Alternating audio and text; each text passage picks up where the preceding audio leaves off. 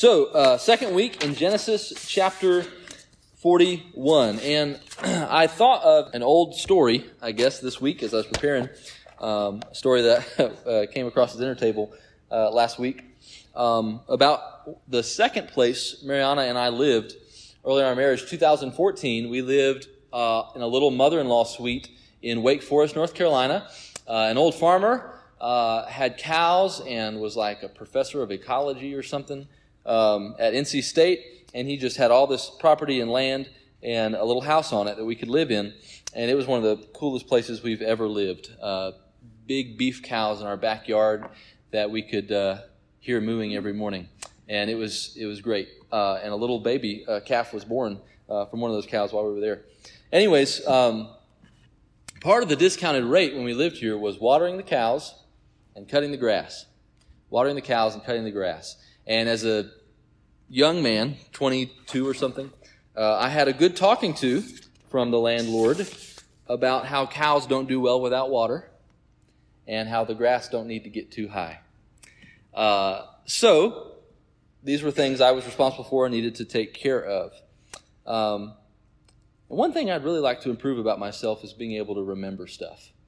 Uh, I have a I, I, have problems remembering things sometimes. Um, inevitably, I forgot to water the cows, and inevitably, I also left the water on watering the cows um, a couple of times. Uh, but it didn't take too long before I learned my lesson. Uh, especially when you leave the water running, you know, it takes you know ten minutes or so to fill up the big trough of water uh, water hose. I mean, all I do is go out there and turn the spigot on. It's already a hose over there in the in the thing. I just have to wait on it. And so I guess I forgot one morning. And so of course it's just this big mud pit uh, over there where the cows water. And uh, the uh, landlord said, "What happened to the water?" Thought we talked about this. And so uh, I was embarrassed, and thankfully he didn't terminate our contract. But one lesson I learned during those days is a lesson of the Lord. And that lesson is that the Lord waters the inhabitants of the earth, both good and bad, whenever he pleases. Jesus says so in Matthew chapter 5. He sends rain both on the just and the unjust. And not only that, but as the Lord is the provider of all water sources, rain, and goodness, he never forgets his people. We never go without. And even if he turns off the water for a little while, he will not forsake us. He will not forsake us. This is the great lesson we glean from the second half of Genesis chapter 42 this morning. Joseph's been sold as a slave by his brothers. He landed in Egypt, which is where uh, he would be framed by a temptress, Potiphar's wife, and put in jail for something he didn't do. Would spend the next decade or so in jail uh, to speak of his life as a dry spell would be an understatement. He was severely uh, suffering uh, by injustice, and yet he remained faithful. And what we see throughout these chapters is the Lord who is sovereign over all these things and all these events, all these affairs. He uses the wicked schemes of man, uh, his brothers, who caused all these things to happen, to bring about even a seven year famine eventually, to bring about uh, redemption and, and an opportunity of life and a future and a hope for the people of Israel. None of this was happenstance. None of this was by accident. Uh, and in this figurative drought, so to speak, the Lord never forgot Joseph. And today is the day when we learn that the Lord did not forget him. I've said several times already that Joseph's story is a giant red arrow pointing us to whom? Good job. Pointing us to Jesus. And we see that almost in every chapter uh, in who he is. Joseph was not Jesus. Joseph was a failure. Joseph was a dreamer. Joseph was a sinner. But let me go ahead and show you one way that he points us to Jesus today. What are those three offices that you've heard us talk about that Jesus fulfills for us? Prophet, priest, and king. Prophet, priest, and king. He is the better prophet, admonishing us to repent and believe in the kingdom of God that has come. He is the better priest, interceding for our sins personally by his own blood, reconciling us to God. He is the better king, ruling and reigning as the resurrected son at the right hand of the Father. This is the seed that that would come from Eve that all of creation was longing for. It was not Joseph. Joseph failed to do that, but here we see uh, Joseph pointing to all of these three offices in Christ. Because here we see him as a prophet, receiving a revelation from God and warning Egypt of the danger that was to come. We see him as a priest-like figure interceding personally for the Egyptians and the surrounding nations, providing a way of escape by storing up this grain that they may not perish. We see a king here in this passage reigning alongside Pharaoh himself, ruling with justice, equity, and righteousness. This is not a slave to king story. This is a slave to savior story. And it points us to Jesus. We walk through the text, I've got three blessings from the Lord as he remembered Joseph. the first one is amazing wisdom. Amazing wisdom. Look at verse 37 again. This proposal pleased Pharaoh and all his servants, and Pharaoh said to his servants, Can we find a man like this in whom is the Spirit of God? Then Pharaoh said to Joseph, Since God has shown you all this, there is none so discerning and wise as you are. You shall be over all my house. All my people shall order themselves as you command. now, first of all, what was the proposal? Right? Uh, Joseph had been reading Dave Ramsey, we learned last week, uh, and he, he had an idea of how they could prepare for the seven year famine. 20% of the grain, a fifth of the grain, uh, for the next seven years be stored up so that when the famine comes, they would uh, have enough to get through. Uh, so he provides this solution to Pharaoh. Pharaoh was pleased with this solution, and so was Dave Ramsey.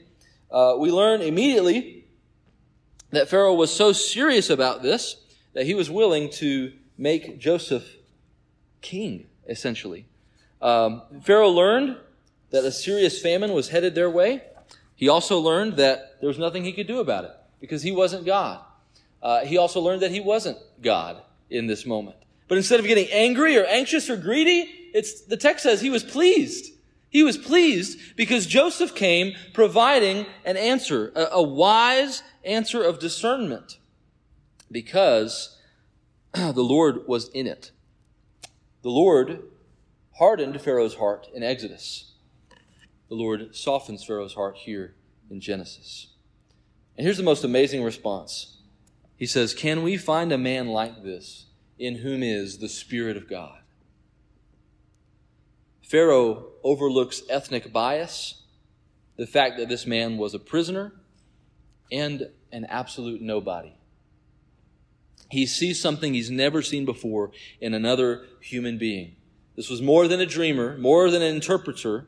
This was a man who had the Spirit of God, the one true God of Yahweh, dwelling within him. How did Pharaoh know this? Well, the text says, God has shown all of this. No one is more discerning than Joseph. No one is as wise as Joseph. Therefore, the Spirit of God must be in him because of these things. Let's get a little theological today. Is the Holy Spirit in the Old Testament? Yeah, okay. Good. Well done. Yes. In fact, absolutely.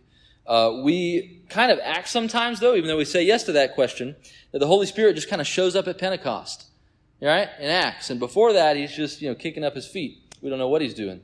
Um, chilling in heaven.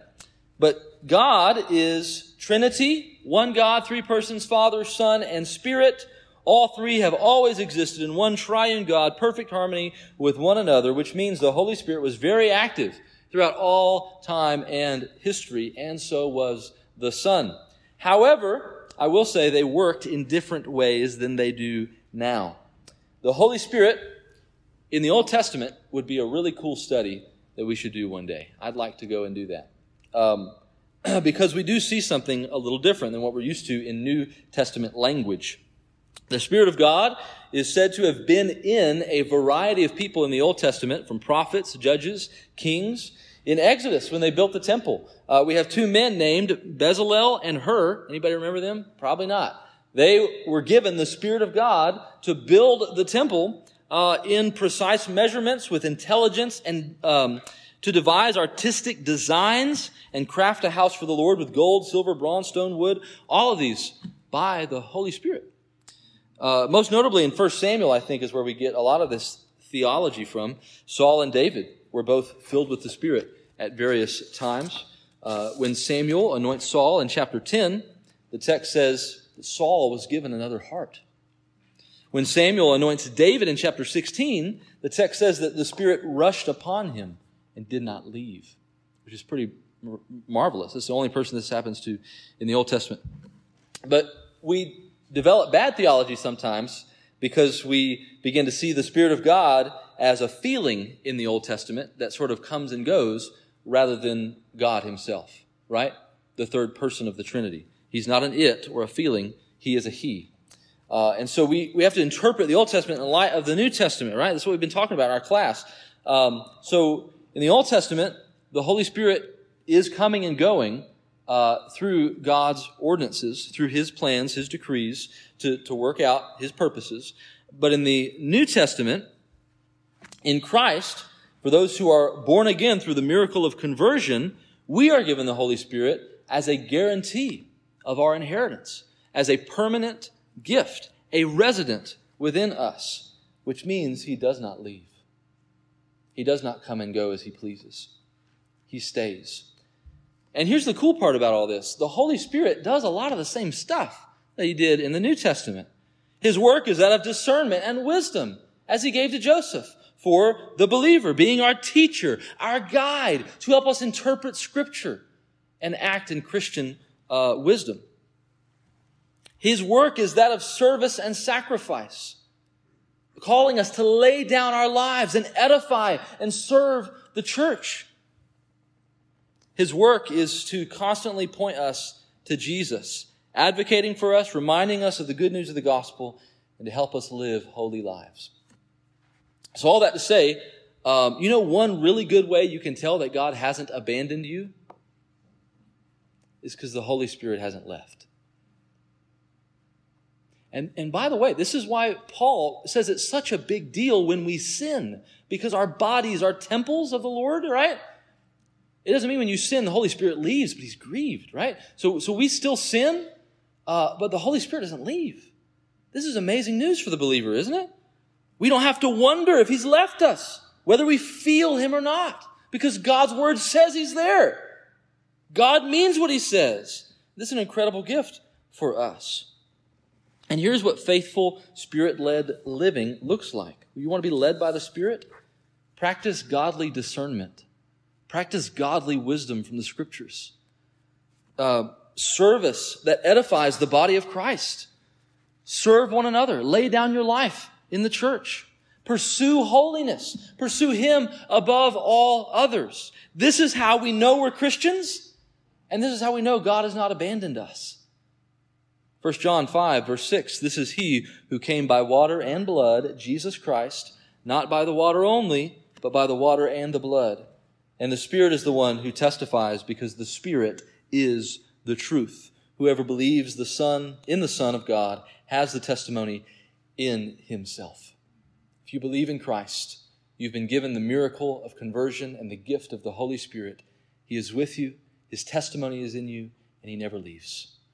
He will never forsake you, even when suffering comes.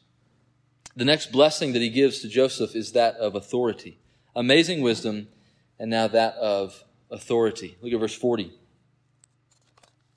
you shall be over all my house, and over all, and all my people shall order themselves as you command. Only as regards the throne will I be greater than you. Pharaoh said to Joseph, See, I've set you over all the land of Egypt. He took a signet ring from his hand and put it on Joseph's hand. He clothed him in garments of fine linen and a gold chain around his neck. And he made him ride in his second chariot. And they called out before him, Bow the knee. Thus he set him over all the land of Egypt. Lift my water. And I need it. Anybody here ever rode in a limousine? Yeah? Couple people? I haven't. uh, the cool kids at prom got to ride in a limo, uh, little 16 year olds. But uh, I don't think I've ever ridden in a limo. Um, and it's funny now, you see like Hummer limousines and like these weird, they're like there's elevating levels of limos now, um, which is just just funny. Um, all these attempts at the whole status of a of a limo and riding in one is to show the importance of the person who's in it. They don't even drive it. You have somebody chauffeur you. You just sit along for the ride in this fancy vehicle. You're so important that somebody drives you around. Some people ride in a limousine almost every day. Some people ride in them at 16 years old on their way to prom.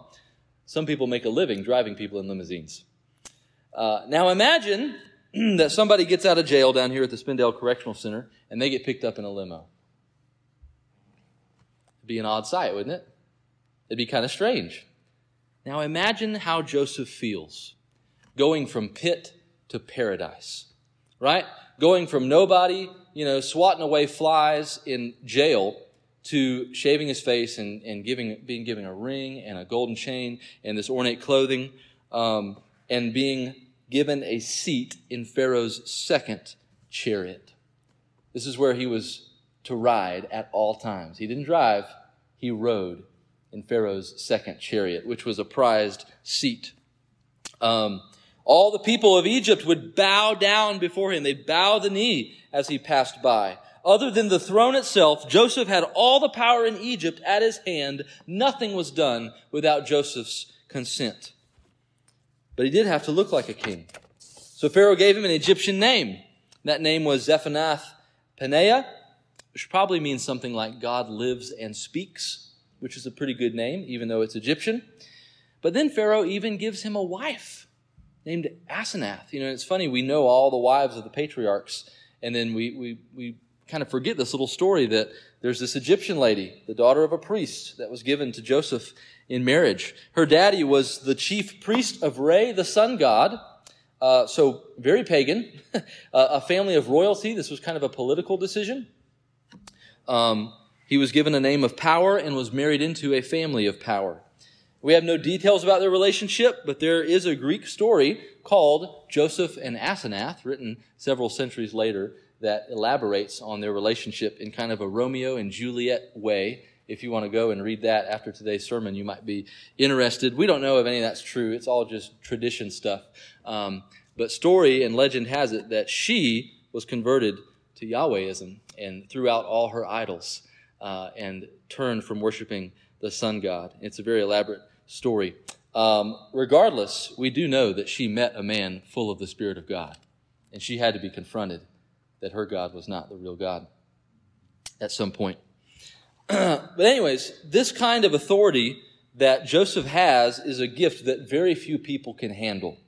Joseph is arguably in more danger of leaving Yahweh now that he has everything that he ever wanted or could ever want at his fingertips and all the power and authority control that, that anybody could have, and uh, rather than being a, a slave, being a sufferer. He's at more danger of leaving Yahweh now than he was before, you could argue. How many stories have we heard of those who have pursued power and have been poisoned by the well of uh, um, power? But Joseph is there because of God, and he knows he's there because of God and God alone. So Joseph remains faithful, he remains loyal to the Lord, and I want to tell you this morning that this is the kind of God centered focus and loyalty that we need among us in the church today. What do we have that has not come from the Lord? And yet, how many stories have we heard, right? Of, of deacon boards who will stop at nothing to maintain control and authority in the body of Christ. Meanwhile, Jesus says, All authority has been given to me. The thirst for power and control is a dangerous poison. Authority is not bad. Authority is a good thing. God gives authority to Adam. God gives authority over mankind to have dominion over the earth. God gives authority to Jesus. God gives authority to pastors. God gives authority to kings and presidents and government officers. God gives authority to parents over children. God gives authority to employers and workplaces. And that authority is good. Authority is God's design. It's a gift to human life. Saul could have been a great king had he not drunk from the well of power and become corrupt. How would you have handled this situation if you were in Joseph's shoes? What if someone pulled up to your house in a limo? Would you feel that you've made it and you this should have happened a long time ago? or would you be feeling like, who am I? Who am I? Would you have become Egyptianized? Or would you have Christianized the Egyptians? Would you have remained faithful and sought to convert them? Would you have been faithful to Christ and, and the authority that He's given to you? Or would you be left wanting more? Um, even though Joseph was given a new Egyptian name, I want to remind you what Joseph's original name was. Joseph, Rachel named him, may he add, may he add more. More children is the, the context that she meant it in. But here we see Joseph's first name coming to fruition as the Lord is adding and adding and adding and adding and adding. Amazing wisdom, authority, and finally, abundant blessing. Abundant blessing. The text ends this, this last several uh, paragraphs with Joseph receiving inestimable blessing from the Lord. After a decade of suffering, loneliness, poverty, Joseph is now the wealthiest man in all the land. And three blessings are, are specified. First, he was able to store up more grain than could ever be measured. You could not measure, like this was a, a common expression in the Bible uh, to, to speak of an overabundance of blessing. God regularly does this for his people. More blessing than anybody could number or measure. And this is what he does here in Egypt to show that it's from his hand. He could have said just enough for seven years, right? But more than could even be measured. God is doing this. God is doing this. The second blessing was that he was given two children. The Lord did indeed add to his family, taking his first name, uh, Joseph, more literally than his new Egyptian name. He was given two children by Asenath, and their names are Manasseh and Ephraim. We'll talk about those in a second. And then third, all of the earth, not just Egypt now, all of the earth and the surrounding nations end up coming to Egypt for food, for blessing. Um, so his sphere of influence and uh, power um, and authority is not just in Egypt now, but it's, it's growing, it's multiplying, it's becoming bigger. And this is a regular theme that we see throughout the scriptures. Suffering is never the end. God will never forsake his people. He will remember you. He will remember us. The Lord is a deliverer. He does it again and again and again and again. He delivers his people either from themselves or from the surrounding nations. Think of Job, chapter 1. Job has everything. Chapters 2 through 41, suffering. Chapter 42, the Lord restores to Job double from where he began. The Lord delivered Joseph so marvelously that he named his children, Manasseh and Ephraim, Hebrew names.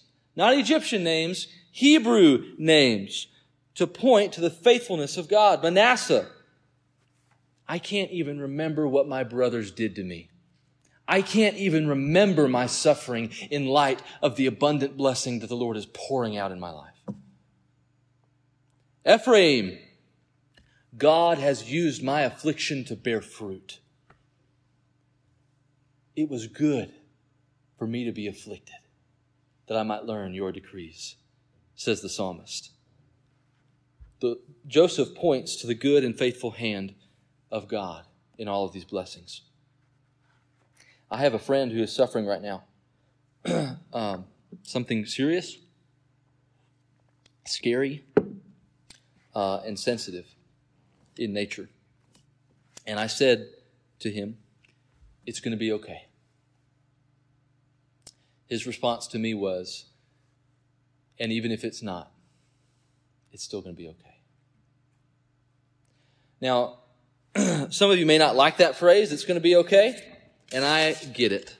We don't know how any given situation will turn out. God's in control, we're not. He, he, he says when the suffering's over, he says if it never ends. But we're Christians, right? Are we Christians? Philippians 1 Yes, and I will rejoice, for I know that through your prayers and the help of the Spirit of Jesus Christ, this will turn out for my deliverance, Paul says. As is my eager expectation and my hope that I will not be at all ashamed, but that with full courage now and always Christ will be honored in my body, whether by life or by death. The same prisoner, Paul, would, would testify, I've known how to face abundance, and I've known how to face plenty and hunger and need, and I can do all through Christ who strengthens me. He will deliver me again and again and again and again and again. Bring it on. The Lord is a deliverer. That's the, that's the posture of the apostles in the New Testament. And that ought to be our posture. Psalm 50 verse 15, the Lord says, call upon me in the day of trouble and I will deliver you and you shall glorify me. This is what he does. He says, I am a deliverer. I deliver people. I deliver you.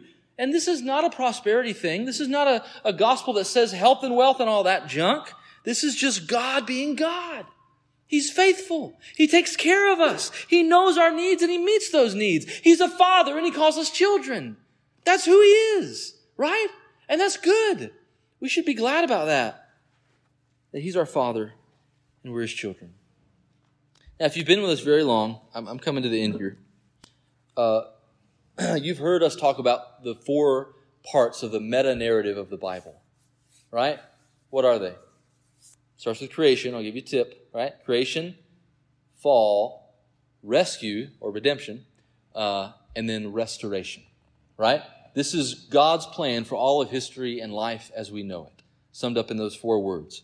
God created all things good. It gave him glory, including mankind. Fall. Man fell from God by sinning against him, and we are now separated from him with no way of return. Rescue.